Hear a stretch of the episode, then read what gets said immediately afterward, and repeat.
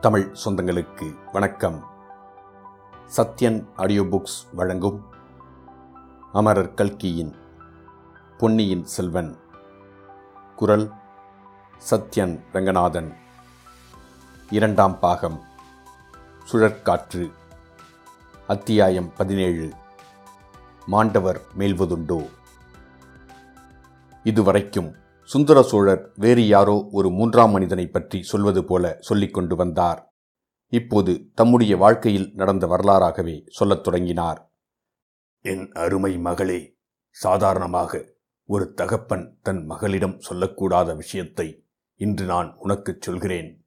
இதுவரை யாரிடமும் மனதைத் திறந்து சொல்லாத செய்தியை உன்னிடம் சொல்கிறேன்.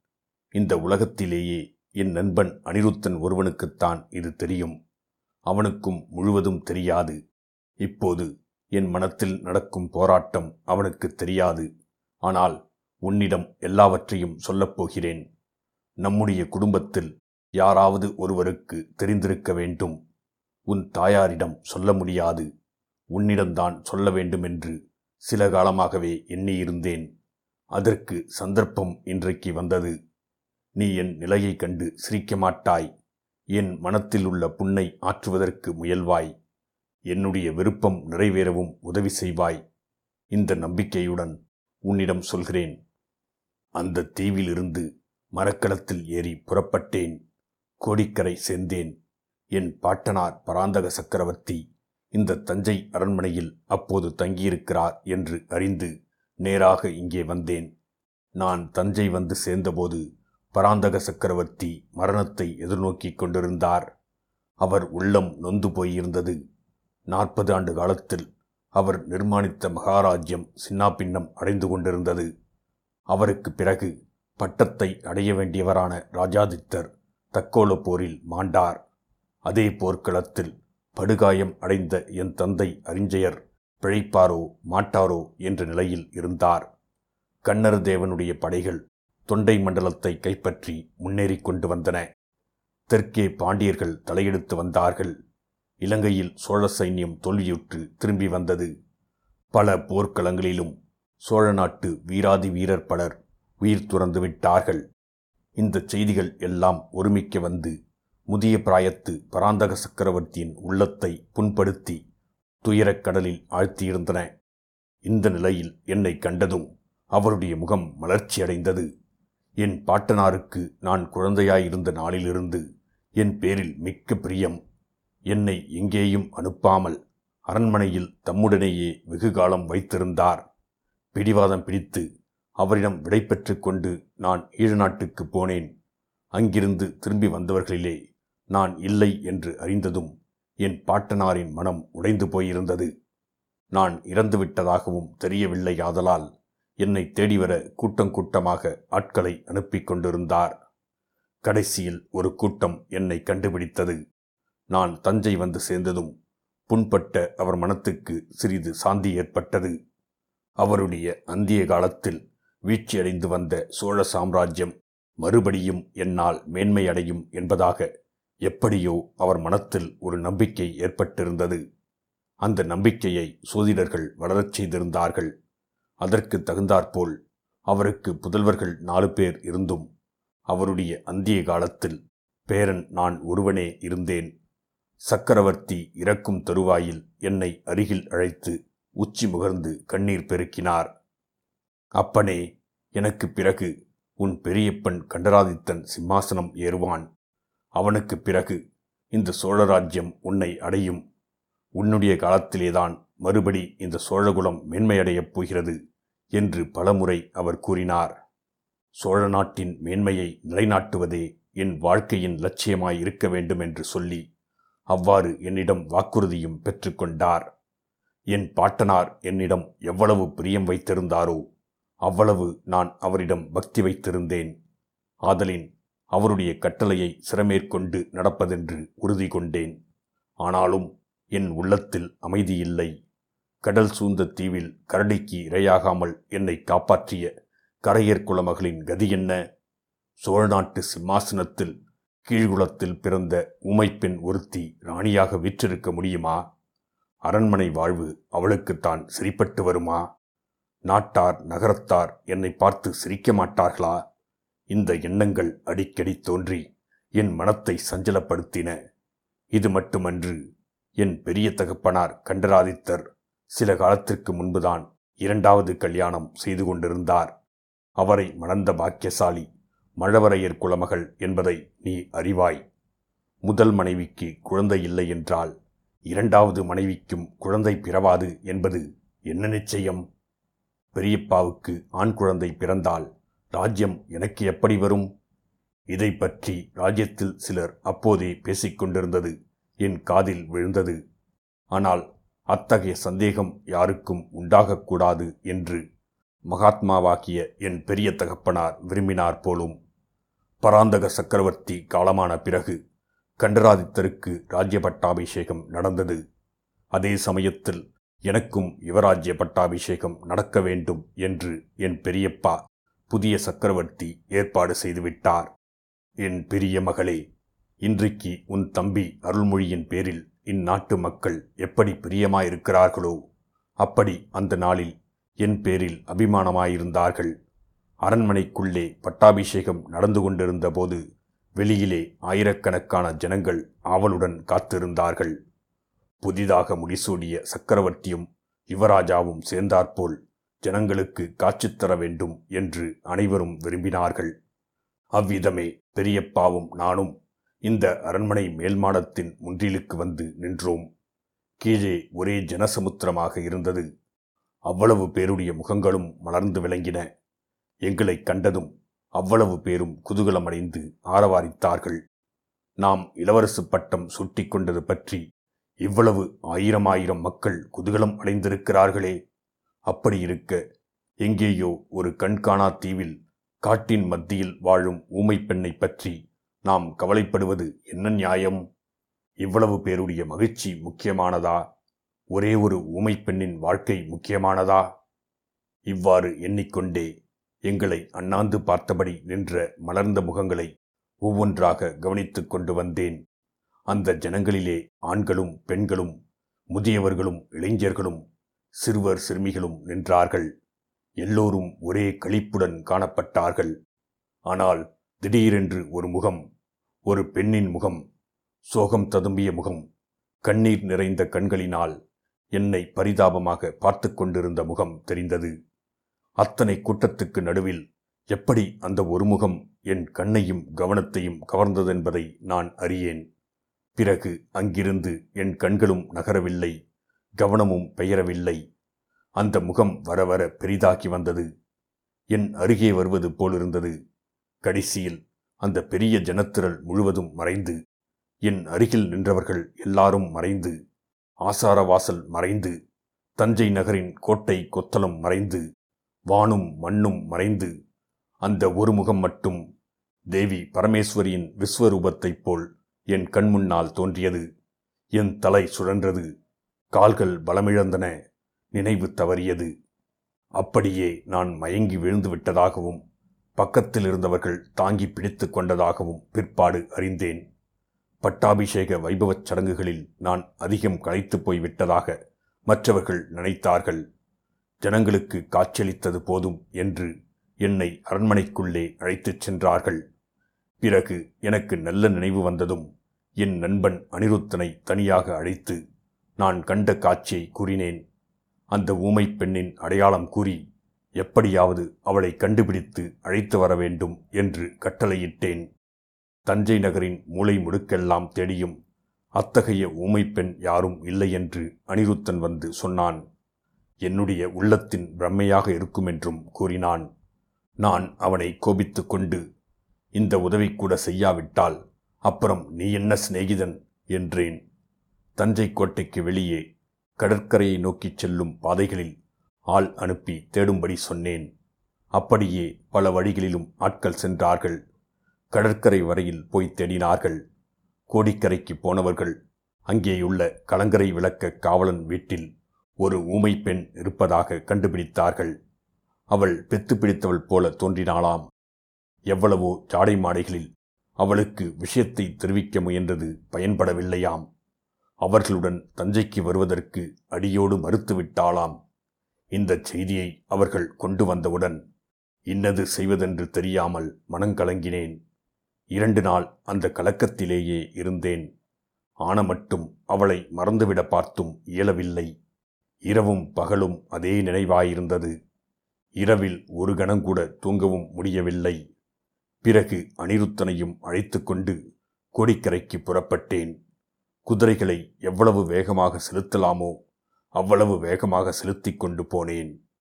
போகும்போது என் மனக்கலக்கம் இன்னும் அதிகமாயிற்று. அந்த ஊமை பெண்ணை அங்கே கண்டுபிடித்தால் அப்புறம் அவளை என்ன செய்வது என்று எண்ணியபோது மனம் குழம்பியது. தஞ்சைக்கோ பழையாறைக்கோ அழைத்து போய் இவள் என் ராணி என்று சொல்லுவதா? அவ்வாறு நினைத்தபோது என் உள்ளமும் உடலும் குன்றி போய்விட்டன.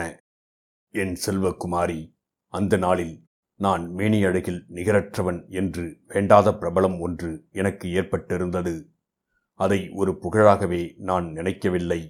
ஆயினும் மற்றவர்கள் அதை பற்றி ஓயாது பேசினார்கள். என் பாட்டனாரின் பெயராகிய பராந்தகன் என்னும் பெயரை எனக்கு வைத்திருந்தும் அது அடியோடு மறையும்படி செய்து சுந்தர சோழன் என்ற பெயரை பிரபலப்படுத்திவிட்டார்கள். அப்படி அனைவராலும் புகழப்பட்ட நான் நாகரிகம் இன்னதென்று தெரியாத ஓர் ஊமை பெண்ணை எப்படி அரண்மனைக்கு அழைத்துப் போவேன்? இல்லை என்றால் அவளை என்ன செய்வது? இப்படி பலவாறு எண்ணி குழம்பிய மனத்துடன் கோடிக்கரை சேர்ந்தேன். அந்த மகராசி எனக்கு கஷ்டம் எதுவும் இல்லாமல் செய்துவிட்டால் அங்கே நான் அறிந்த செய்தி என்னை அப்படியே ஸ்தம்பித்து போகும்படி செய்துவிட்டது. நாங்கள் அனுப்பிய ஆள்கள் திரும்பிச் சென்ற மறுநாள் அந்த பெண் கலங்கரை விளக்கின் உச்சியில் ஏறினாளாம். அன்று அமாவாசை. காற்று பலமாக அடித்தது. கடல் பொங்கி கொந்தளித்து வந்து கலங்கரை விளக்கை சூழ்ந்து கொண்டது. அந்த பெண் சிறிது நேரம் கொந்தளித்த அலைக்கடலை பார்த்து கொண்டே நின்றாளாம். அப்படி அவள் அடிக்கடி நிற்பது வழக்கமாதலால் யாரும் அதை பொருட்படுத்தவில்லையாம். திடீரென்று வீல் என்ற ஒரு சத்தம் அலைக்கடலின் முழக்கத்தையும் மீறிக்கொண்டு கேட்டதாம். பிறகு அவளை காணோம். பெண் உருவம் ஒன்று விளக்கின் உச்சியிலிருந்து கடலில் தலைக்கீழாக விழுந்ததை இரண்டொருவர் பார்த்தார்களாம். படகுகளை கொண்டு வந்து ஆனமட்டும் தேடி பார்த்தும் பயன்படவில்லை. கொந்தளித்து பொங்கிய கடல் அந்த பெண்ணை விழுங்கிவிட்டது என்றே தீர்மானிக்க வேண்டியிருந்ததாம். இந்த செய்தியை கேட்டதும் என் நெஞ்சில் ஈட்டியினால் குத்துவது போன்ற வலியும் வேதனையும் உண்டாயின. ஆனால் சற்று நேரத்துக்கெல்லாம் ஒருவித அமைதியும் உண்டாயிற்று. அவளை என்ன செய்வது என்ற கேள்வி இனி இல்லை. அதை பற்றி யோசித்து மனத்தை குழப்பிக் கொள்ள வேண்டியதும் இல்லை. துன்பமும் அமைதியும் கலந்த இந்த விசித்திர வேதனையுடன் தஞ்சைக்கு திரும்பினேன். ராஜ்ய காரியங்களில் மனத்தை செலுத்தினேன். போர்க்களங்களுக்குச் சென்றேன். உன் தாயை மணந்து கொண்டேன். வீரப்புதல்வர்களை பெற்றேன். உன்னை என் மகளாக அடையும் வாக்கியத்தையும் பெற்றேன். ஆனாலும் மகளே செத்துப்போன அந்த பாவியை என்னால் அடியோடு மறக்க முடியவில்லை. சிற்சில சமயம் என் கனவிலே அந்த பயங்கர காட்சி நான் கண்ணால் பாராத அந்த காட்சி தோன்றி என்னை வருத்தி கொண்டிருந்தது. கலங்கரை விளக்கின் உச்சியிலிருந்து ஒரு பெண் உருவம் தலைக்கீழாக பாய்ந்து அலைக்கடலில் விழும் காட்சி என் கனவிலும் கற்பனையிலும் தோன்றிக் கொண்டிருந்தது. கனவில் அந்த பயங்கர காட்சியை காணும்போதெல்லாம் நான் அலறி புடைத்துக்கொண்டு எழுந்திருப்பேன். பக்கத்தில் படுத்திருப்பவர்கள் என்ன என்ன? என்று கேட்பார்கள். உன் தாயார் எத்தனையோ தடவை கேட்டதுண்டு. ஆனால் நான் உண்மையை கூறியதில்லை. ஒன்றுமில்லை என்று சில சமயம் சொல்லுவேன். அல்லது போர்க்கள பயங்கரங்களை கற்பனை செய்து கூறுவேன். நாளடைவில் காலதேவனின் கருணையினால் அந்த பயங்கர காட்சி என் மனத்தை விட்டு அகன்றது. அவளும் என் நினைவிலிருந்து அகன்றாள். அகன்று விட்டதாக நான் சமீப காலம் வரையில் நினைத்து கொண்டிருந்தேன். ஆனால் உயிரோடு இருப்பவர்களைக் காட்டிலும் செத்துப்போனவர்கள் அதிக கொடுமைக்காரர்கள் என்று தோன்றியது. மகளே ஊமச்சியின் ஆவி என்னை விட்டுவிடவில்லை. சில காலமாக அது மீண்டும் தோன்றி என்னை வதைக்க ஆரம்பித்திருக்கிறது. என் மகளே மாண்டவர்கள் மீண்டு வருவார்கள் என்று நீ நம்புகிறாயா? இவ்விதம் சொல்லிவிட்டு சுந்தர சோழர் தம் பார்வையை எங்கேயோ தூரத்தில் செலுத்தி வெறித்து பார்த்தார். அவர் பார்த்த திக்கில் ஒன்றுமே இல்லைதான். ஆயினும் அவருடைய உடம்பு நடுங்குவதை குந்தவை கண்டாள். எல்லையற்ற இரக்கம் அவர் பேரில் அவளுக்கு உண்டாயிற்று. கண்களில் நீர் ததும்பியது. தந்தையின் மார்பில் தன் முகத்தை பதித்து கொண்டு கண்ணீர் விட்டாள். அதனால் அவருடைய நடுக்கமும் குறைந்ததாக தோன்றியது.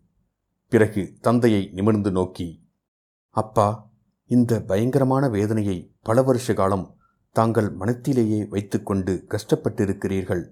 அதனாலே தான் தங்கள் உடம்பும் சீர்குலைந்து விட்டது இப்போது என்னிடம் சொல்லிவிட்டீர்கள் அல்லவா? இனிமேல் தங்கள் உடம்பு சரியாகப் போய்விடும். என்றால் சுந்தர சோழர் அதை கேட்டுச் சிரித்த சிரிப்பின் ஒளியில் வேதனையுடன் கூட அவநம்பிக்கையும் கலந்திருந்ததேன்? அவர் கூறினார் குந்தவை நீ நம்பவில்லை. மாண்டவர்கள் மீண்டும் வருவார்கள் என்று நீ நம்பவில்லை. ஆனாலும் ஏதோ அந்த தூணுக்கு பக்கத்தில் குத்துவிளக்கின் பின்னால் அந்த பாவியின் ஆவி நேற்று நள்ளிரவில் நின்றது. என் கண்ணாலேயே பார்த்தேன். அதை எப்படி நம்பாமல் இருக்க முடியும்? நான் கண்டது வெறும் பிரம்மை என்றால் உன் தோழியைப் பற்றி என்ன சொல்வாய்? அவள் எதையோ பார்த்து கேட்டதனால்தானே நினைவு தப்பி விழுந்தாள். அவளை அழைத்து வா குந்தவை. நானே நேரில் கேட்டு தெரிந்து கொள்கிறேன் என்று சுந்தர சோழர் பரபரப்புடன் கூறினார். அப்பா வானதி ஒரு பயங்கொள்ளி பெண். கொடும்பாளூர் வீரவேலிர் குலத்தில் இவள் எப்படி பிறந்தாளோ தெரியவில்லை. இருட்டில் தூணை பார்த்தாலும் அவள் அலறியடித்துக் கொண்டு மயக்கமாய் விழுவாள். அவளை கேட்பதில் யாதொரு பயனும் இல்லை. அவள் ஏதும் பார்த்திருக்கவும் மாட்டாள் கேட்டிருக்கவும் மாட்டாள். அப்படியா சொல்கிறாய். அவள் போனால் போகட்டும். நான் சொல்ல வேண்டியது மிச்சத்தையும் கேள். மாண்டவர்கள் மீண்டு வருவார்கள் என்பதில் எனக்கும் வெகுகாலம் நம்பிக்கை இல்லாமல் தான் இருந்தது. அப்படிப்பட்ட தோற்றம் என்னுடைய வீண் மனப்பிரம்மை என்றே நானும் எண்ணியிருந்தேன். காவேரி நதியில் நாம் எல்லாருமாக ஓடத்தில் போய்க் கொண்டிருந்தபோது குழந்தை அருள்மொழிவர்மன் திடீரென்று காணாமற் போனது உனக்கு நினைவிருக்கிறதல்லவா? நாம் எல்லாரும் திகைத்தும் தவித்தும் நிற்கையில் ஒரு பெண்ணரசி பொன்னி நதி வெள்ளத்திலிருந்து குழந்தையை எடுத்து தூக்கி கொடுத்தாள். குழந்தையை மற்றவர்கள் வாங்கிக் கொண்டதும் அவள் மறைந்துவிட்டாள். இதை பற்றி நாம் எவ்வளவோ தடவை பேசியிருக்கிறோம். நீ மறந்திருக்க முடியாது. நீங்கள் எல்லாரும் காவேரியம்மன் தான் குழந்தையை காப்பாற்றியதாக முடிவு கட்டினீர்கள். ஆனால் என் கண்ணுக்கு என்ன தோன்றியது தெரியுமா? அந்த வளைஞர் குலமகள் ஊமச்சிதான் குழந்தையை எடுத்துக் கொடுத்ததாக தோன்றியது. அன்றைய தினமும் நான் நினைவிழந்து விட்டேன் என்பது உனக்கு ஞாபகம் இருக்கிறதா? குழந்தைக்கு நேர்ந்த அபாயத்தை முன்னிட்டு நான் நினைவிழந்தேன் என்று எல்லாரும் எண்ணினார்கள். ஆனால் உண்மை அதுவன்று இத்தனை நாள் கழித்து உனக்குச் சொல்கிறேன். குழந்தையை எடுத்துக் கொடுத்த பெண்ணுருவம் அவளுடைய ஆவி உருவம் என்று எனக்கு தோன்றியபடியால்தான் அப்படி மூர்ச்சையடைந்தேன். மகளே உன் தமையனுக்கு இளவரசு பட்டம் சூட்டிய தினம் நினைவிருக்கிறதா அன்று பட்டாபிஷேகம் நடந்த பிறகு ஆதித்த கரிகாலன் அந்த புறத்துக்கு தாய்மார்களிடம் ஆசி பெறுவதற்காக வந்தான் அல்லவா? அவனுக்கு பின்னால் நான் வந்தேன். அதே உமச்சியின் ஆவி அங்கே பெண்களின் மத்தியில் நின்று கரிகாலனை கொடூரமாக உற்று பார்த்ததைக் கண்டேன். மீண்டும் ஒரு தடவை பிரஞ்சை இழந்தேன். பிறகு யோசித்தபோது அந்த சம்பவத்தை குறித்து எனக்கு சந்தேகம் உண்டாயிற்று. அப்படி அவள் கரிகாலனை கொடூரமாக பார்க்க வேண்டிய அவசியம் என்ன என்று ஐயுற்றேன். அதுவும் என் சித்தப்பிரமையின் தோற்றமாயிருக்கலாம் என்று எண்ணினேன். ஆனால் மகளே இந்த தடவை தஞ்சைக்கு வந்த பிறகு அந்த சந்தேகமெல்லாம் தீர்ந்துவிட்டது. ஒரு காலத்தில் அவள் உயிரோடு இருந்த காலத்தில் அவள் முகத்தை பார்த்து அவள் மனதில் உள்ளதை தெரிந்து கொள்வேன். அவள் உதடு அசைவதை பார்த்து அவள் சொல்ல விரும்புவது இன்னதென்று தெரிந்து கொள்வேன். அந்த சக்தியை மீண்டும் நான் பெற்றுவிட்டேன். குந்தவை நாலைந்து முறை நள்ளிரவில் அவள் என் முன்னால் தோன்றி எனக்கு எச்சரிக்கை செய்துவிட்டாள். என்னை கொன்றாயே அதை நான் மன்னிக்கிறேன். ஆனால் மீண்டும் பாவம் செய்யாதே ஒருவனுக்கு சேர வேண்டிய ராஜ்யத்தை இன்னொருவனுக்கு கொடுக்காதே என்று அவள் சொல்வதை புரிந்து கொண்டேன் அவளுக்கு பேசும் சக்தி வந்து வாயினால் பேசினால் எப்படி தெரிந்து கொள்வேனோ அவ்வளவு தெளிவாக தெரிந்து கொண்டேன் மகளே அதை நிறைவேற்றி வைக்க எனக்கு நீ உதவி செய்ய வேண்டும். சாபமுள்ள இந்த ராஜ்யம் இந்த சோழ சிம்மாசனம் என் புதல்வர்களுக்கு வேண்டாம். இதை மதுராந்தகனுக்கு கொடுத்து விடலாம். குந்தவை அப்போது குறுக்கிட்டு அப்பா என்ன சொல்கிறீர்கள்? நாடு நகரமெல்லாம் ஒப்புக்கொண்டு முடிந்து போன காரியத்தை இப்போது மாற்ற வேண்டிய அவசியம் என்ன? தாங்கள் மாற்றினாலும் உலகம் ஒப்புக்கொள்ளுமா? என்று கேட்டால் உலகம் ஒப்புக்கொண்டால் என்ன? ஒப்புக்கொள்ளாவிட்டால் என்ன? தர்மம் இன்னதென்று தெரிந்து செய்ய வேண்டியது என் கடமை. நான் இந்த சோழ ராஜ்யத்துக்கு இளவரசனாகவும் பிறகு சக்கரவர்த்தியாகவும் முடிசூட்டிக் கொண்டபோதே என் மனம் நிம்மதியாயில்லை. என் மனசாட்சி என்னை உறுத்தியது. மூத்தவரின் மகன் உயிரோடு இருக்கும்போது இளையவரின் மகனாகிய நான் பட்டத்துக்கு வந்ததே முறையன்று. அந்த பாவத்தின் பலனை இன்று நான் அனுபவிக்கிறேன். என் புதல்வர்களும் அத்தகைய பாவத்துக்கு ஏன் உள்ளாக வேண்டும்? ஆதித்தனுக்கு இந்த ராஜ்யம் வேண்டாம். அருள்மொழிக்கும் வேண்டாம். இந்த ராஜ்யத்துடன் வரும் சாபமும் வேண்டாம். நான் உயிரோடு இருக்கும்போதே மதுராந்தகனுக்கு பட்டம் கட்டிவிட வேண்டும். அதன் பிறகு ஆதித்தன் காஞ்சியில் கட்டியிருக்கும் பொன் மாளிகையில் சென்று நான் நிம்மதியோடு வசிப்பேன். அப்பா பெரிய பிராட்டி இதற்கு சம்மதிக்க வேண்டாமா? மகளே அதற்காகத்தான் உன் உதவியை நாடுகிறேன். எந்த காரணம் சொல்லியாவது என் பெரியம்மையை இங்கே வரும்படி செய். ஆகா எவ்வளவோ தெரிந்த பரம ஞானியான அந்த மூதாட்டிக்கு இந்த தர்ம நியாயம் ஏன் தெரியவில்லை? என்னை ஏன் இந்த பாவம் செய்யும்படி ஏவினார்? அல்லது அவருடைய சொந்த பிள்ளையின் பேரிலேதான் அவருக்கு என்ன கோபம்? தாயின் இயற்கைக்கே மாறான இந்த காரியத்தில் அவருக்கு ஏன் இவ்வளவு பிடிவாதம்? மதுராந்தகன் ஏதோ சிவபக்தியில் ஈடுபட்டு சந்நியாசியாகப் போகிறான் என்று சொல்லிக் கொண்டிருந்தபோது அதற்கு நியாயம் உண்டு. இப்போது அவனுக்கே ராஜ்யம் ஆளும் ஆசை வந்திருக்கும்போது இன்னொருவனுக்கு எப்படி பட்டம் கட்டலாம்? அப்பா ராஜ்யம் ஆள ஆசை இருக்கலாம். அதற்கு தகுதி இருக்க வேண்டாமா? ஏன் தகுதியில்லை மகானாகிய கண்டராதித்தருக்கும் மகா ஞானியான மழவரையர் மகளுக்கும் பிறந்த மகனுக்கு எப்படி தகுதியில்லாமற் போகும்? தகுதி இருக்கட்டும். ராஜ்யத்தின் குடிகள் அதற்கு ஒப்புக்கொள்ள வேண்டாமா? குடிகளுடைய அபிப்பிராயத்தை கேட்பதாயிருந்தால் அவர்கள் உன் தம்பிக்கு உடனே பட்டம் கட்டிவிட வேண்டும் என்பார்கள். அது நியாயமா? அருள்மொழிதான் அதை ஒப்புவானா? அதெல்லாம் வீண் யோசனை. மகளே எப்படியாவது உன் பெரிய பாட்டியை இங்கே சீக்கிரம் வரும்படி செய். நான் யமனோடு போராடிக் கொண்டிருக்கிறேன் என்று எழுதி அனுப்பு. என்னை உயிரோடு பார்க்க வேண்டுமானால் உடனே புறப்பட்டு வர வேண்டும் என்று சொல்லி அனுப்பு. அது ஒன்றும் அவசியமில்லை அப்பா.